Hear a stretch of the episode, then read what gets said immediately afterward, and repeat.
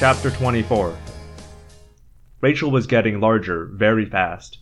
Huge leathery ears sprouted suddenly from the side of her head. Her nose stretched and stretched till it was longer than her body had been to start with. Her arms and legs were as big as tree trunks, and from her mouth grew two enormous curved teeth. My cousin Rachel now stood almost 13 feet high and weighed about 14,000 pounds. The weird thing was, I was happy about this. Ha ha! I heard Rachel's triumphant laugh. I did it! The Hork-Bajir and the Taxxon came closer. Rachel began twitching her little ropey tail. Her front legs pawed the dirt floor of the cavern. She raised her massive head and stuck out her three foot long tusks. The Taxxon was the first to notice her with his all around red jelly eyes, but I guess he didn't know how to react. Rachel charged. One minute she was standing there, and the next minute she was barreling forward like an out of control 18 wheeler. The Hork-Bajir was fast.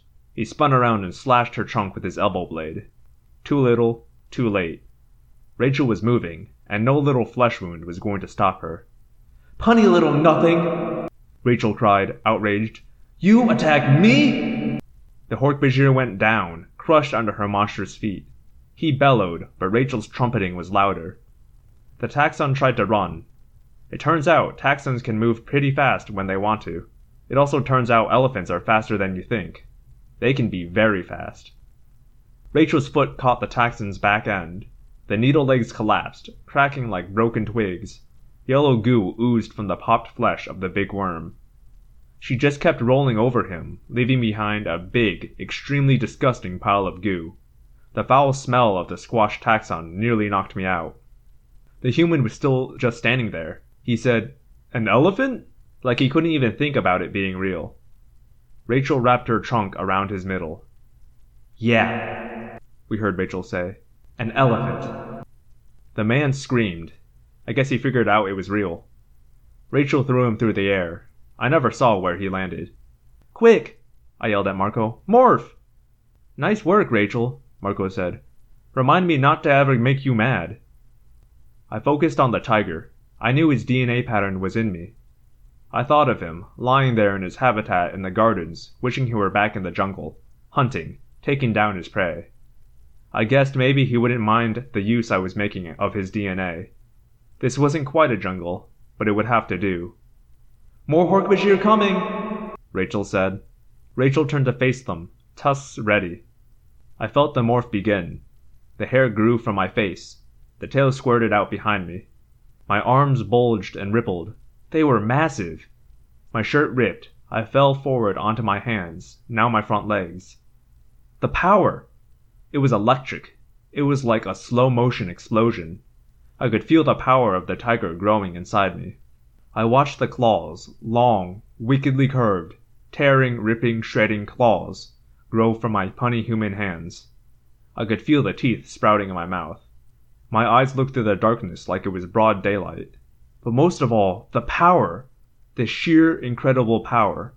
I was afraid of nothing. The Hork-Bajir were running at me, their arm blades slashing the air. I opened my mouth and I roared. The Hork-Bajir stopped dead in their tracks. That's right, my little Hork-Bajir friends, the human part of my brain thought. Time to meet the tiger. The muscles in my back legs coiled up. I bared my teeth and gave them another roar loud enough to make the ground quiver. I leapt through the air, claws outstretched. Chapter 25 I sailed through the air and struck the closest Hork-Bajir in the chest. Down he went with me on top of him. He rolled over and tried to get up. He was fast. I was faster. He struck at me with his razored arm. I ducked under the blow. My left paw swung, so fast even I couldn't see it. It left four oozing tracks across the Hork-Bajir's shoulder. Another Hork-Bajir! Wrist blades, elbow blades, and talons whizzed. They were like a pair of lawnmowers on full throttle. And still, I was faster. I can't even remember what happened next. All I have is this image of the tiger, of me, with claws slashing and jaws snapping. I was a whirlwind of orange fur and black stripes. The Hork-Bajir fell back. I roared. They turned and ran. On one side I saw Rachel. She lifted a Hork-Bajir up on her tusks and tossed him back over her shoulder like he was a doll. And then I saw Marco. Big Jim's massive body was ripping its way out of Marco's slight frame. Just call me King, Marco said. King Kong. The truth is, like Cassie said, gorillas are very gentle, peaceful, quiet creatures. The truth also is that they are strong. Real strong. Basically, compared to a gorilla, a man is something made out of toothpicks. Now, Hork-Bajir are pretty large creatures. They stand about seven feet high and are built for trouble. But Marco swung one big gorilla fist and hit the nearest Hork-Bajir in the stomach. The Hork-Bajir went down. Hard. I roared. Rachel trumpeted. Marco lifted the Hork-Bajir up and tossed him aside like a rag doll. The rest of the Hork-Bajir turned and ran. Now! I shouted. Before they get organized again. We charged. Rachel just plowed right through some of the small sheds and buildings like Godzilla heading for Tokyo. Marco came loping along, swinging his massive forearms, punching anything that got in his way. Whatever he punched stayed down. And I ran right down the middle, looking for any controller dumb enough to mess with me. We reached the cages. The people and Hork-Bajir inside shrank back from us. They were almost as afraid of us as they were of the controllers. Let's face it, a rescue party made up of an elephant, a gorilla, and a tiger is not what they'd been hoping for. Marco began ripping at a lock on one of the cages. The lock gave way. The door flew open. Marco did something very human to reassure them. He made a little bow, then crooked his finger at them, as if to say, Come on out. Tom was the first out. He looked scared and mad and determined. I was going to send him a thought message telling him who I was, but suddenly there was Rachel screaming in my head. Jake! Rachel said. Look! Cassie! Cassie was nearly at the end of the infestation pier. The Hork-Bajir and Taxxon guards were still sticking to their duties. As I watched, another human was shoved headfirst into the Yeerk pool. Cassie's next! I cried. Don't worry, Marco said. We'll take care of Tom. Go! Go before they do it to her! I hesitated for only a second, as a thousand thoughts went through my head. Later, I would think about that moment. Think maybe, maybe if only. I broke into a run. I had to get to her. As I watched, two Hork-Bajir on the pier grabbed Cassie by the arms. No! she cried. I tore at full force. I leapt over Taxxons. I dodged around Hork-Bajir. I practically flew. But I couldn't really fly. Not the way Tobias could. I saw him high, high up in the cavern. Down he came, like a bullet. The Talons came forward. Tobias hit the first Hork-Bajir at about 50 miles an hour. He swooped away, leaving the alien clutching at the slimy mess where his eyes used to be. That was all Cassie needed. She broke away and ran back down the pier. I finally got there and went after the remaining Hork-Bajir controller. Morph! I yelled to Cassie, Morph and head back for the stairs! She looked at the other humans in Hork-Bajir behind her in the line. Run! All of you, run! They did. Cassie plowed into the panicky crowd. Moments later, a black maned head appeared above the shoulders of the crowd. Cassie had become a horse and was racing for the stairs. I started after her, racing back around the pool toward Marco, Rachel, Tom, and the crowd of hosts they'd freed from the cages. The controllers were starting to get organized. A group of Taxxons was slithering out to stop Cassie and me. Both the Hork-Bajir and the Taxxons were carrying weapons now. Up and over, I said to Cassie as we neared the line of Taxxons. Up and over, she yelled back. I leapt. Cassie jumped. Side by side we sailed over the startled Taxxons. They fired their handheld Dracon beams, but too late. The beams sizzled the air behind us, and we blew past. I could see Rachel's towering gray bulk just ahead. The stairs were near. I saw Marco with Tom. We were going to make it! And then he stepped out daintily from a group of Hork-Bajir. He seemed almost harmless in his Andalite body. A gentle half-deer, half-human looking creature with bluish fur and an extra set of eyes on comical stalks. Visser 3 didn't look all that scary, not compared to the Hork-Bajir, the Taxxons, or even our own Earth animals. But Visser 3 had an Andalite body. He had an Andalite's power to morph. and he had been all over the universe acquiring the genetic patterns of monsters like nothing ever seen on Earth. A Taxxon slithered up beside Visser 3 and spoke. It was a weird, half whistling sound.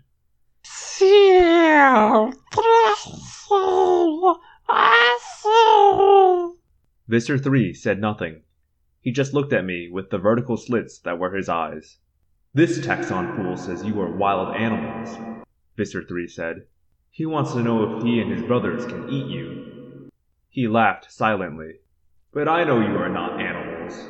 I know who and what you are. So, not all of you Andalites died when I burned your ship. It took me a couple of seconds to realize what he meant. Then it hit me. Of course! He thought we were Andalites. He'd guessed that we were morphs, not real animals. And he knew that the Andalites were the only species with morphing technology. I compliment you on getting this far, but it will accomplish nothing. Because now, my brave Andalite warriors, it is time. Time to die. He began to morph. I acquired this body on the fourth moon of the second planet of a dying star. Like it? I realized I had been wrong to be hopeful. We were not going to make it. Chapter 26 from Visser III's Andalite body, the creature grew. Tall as a tree, towering over even Rachel. Eight massive legs, eight long spindly arms, each ending in a three fingered claw. And from the place where the top set of arms grew, came the heads. Heads. Plural. Eight of them. This creature had a thing for the number eight. Even the Hork-Bajir controllers backed away. Even they didn't want to be near Visser 3 when he morphed this way. But the taxxons edged closer, crowding around their leader like a pack of hungry dogs looking for table scraps.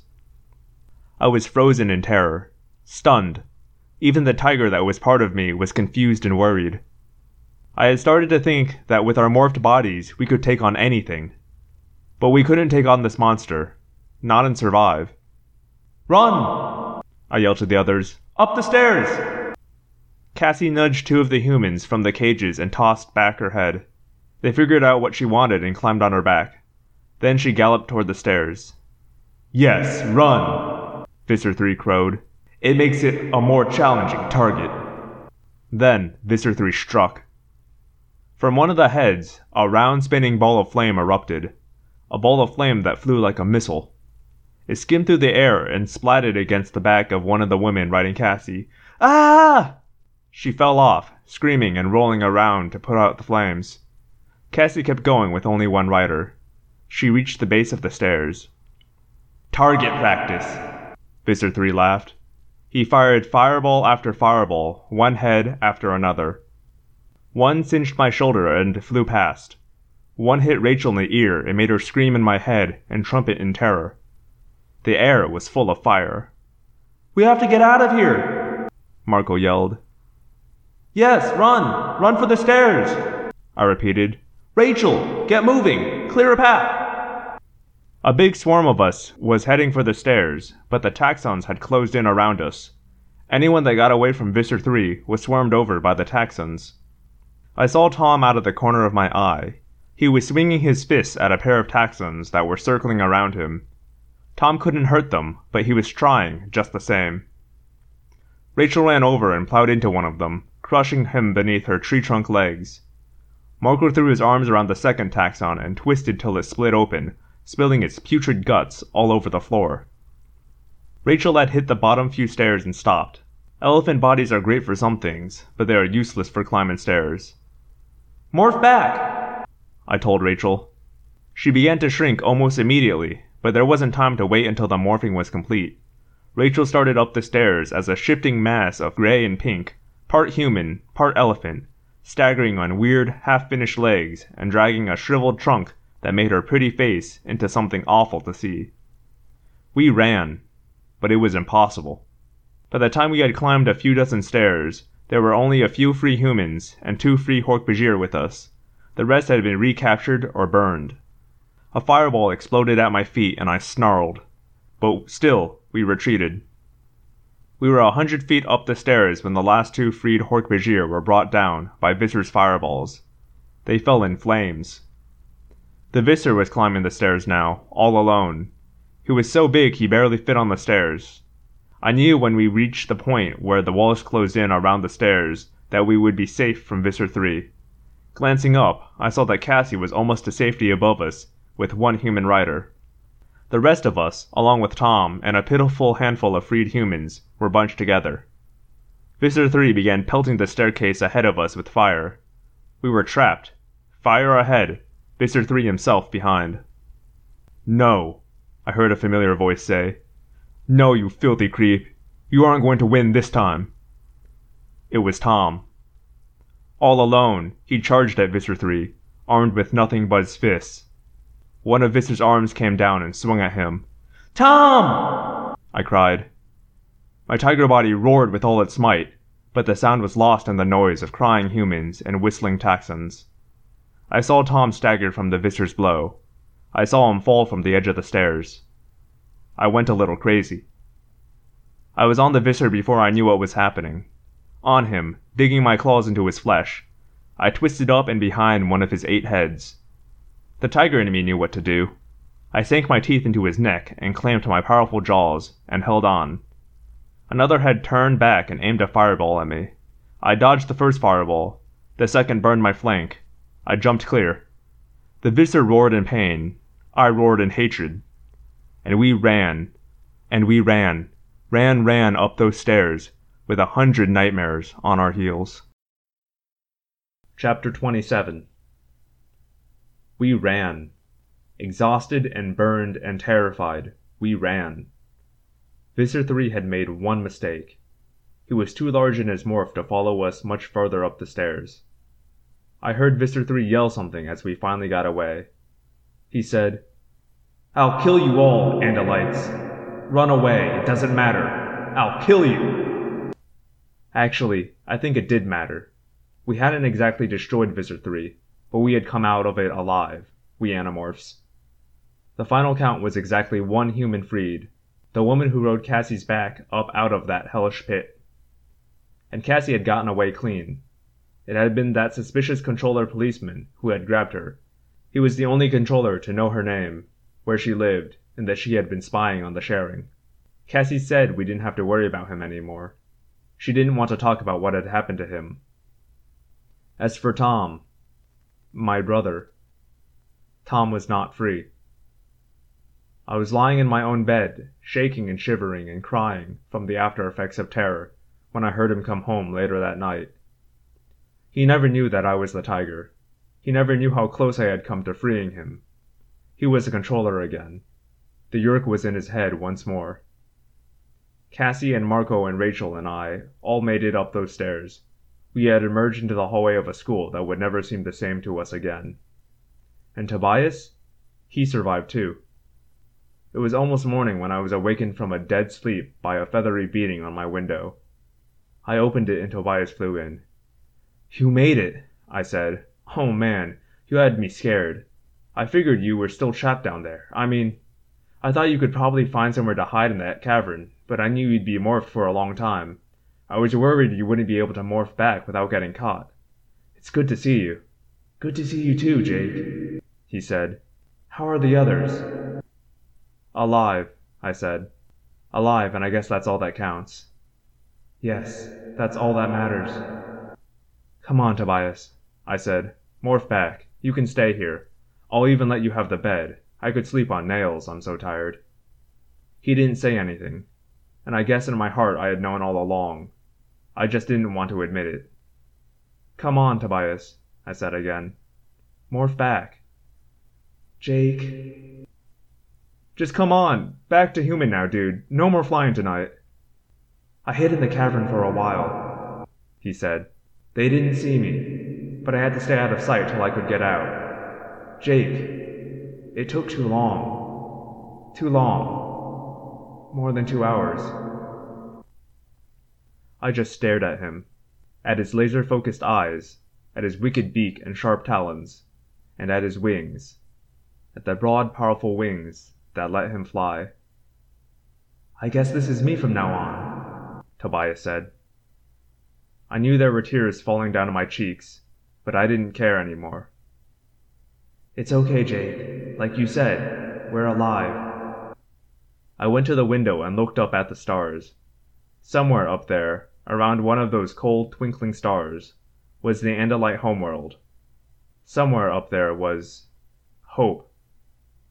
They'll come, Tobias said. The Andalites will come. And until then. I nodded and wiped away my tears. Yeah, I said. Until then, we fight.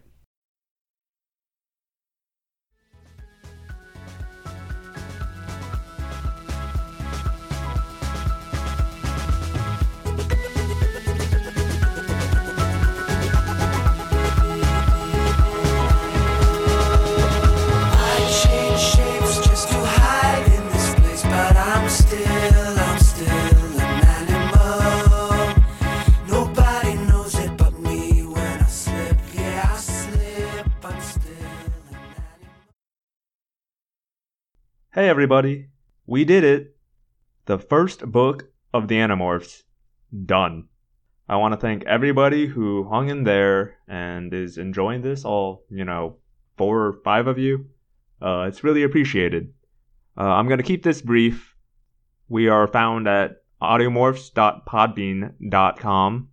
You can send in questions at audiomorphscast.tumblr.com or audiomorphscast at gmail.com uh, either later this week or uh, just next week in general, I will be releasing a or trying to release. I don't actually know if Podbean will let me, but I'm gonna try to release a a full length uh, with no cuts kind of uh, audiobook release of this Dum Dum podcast, book one. And after that will be book two. So stay tuned. I hope you keep up, and I will see you next time. Thanks again.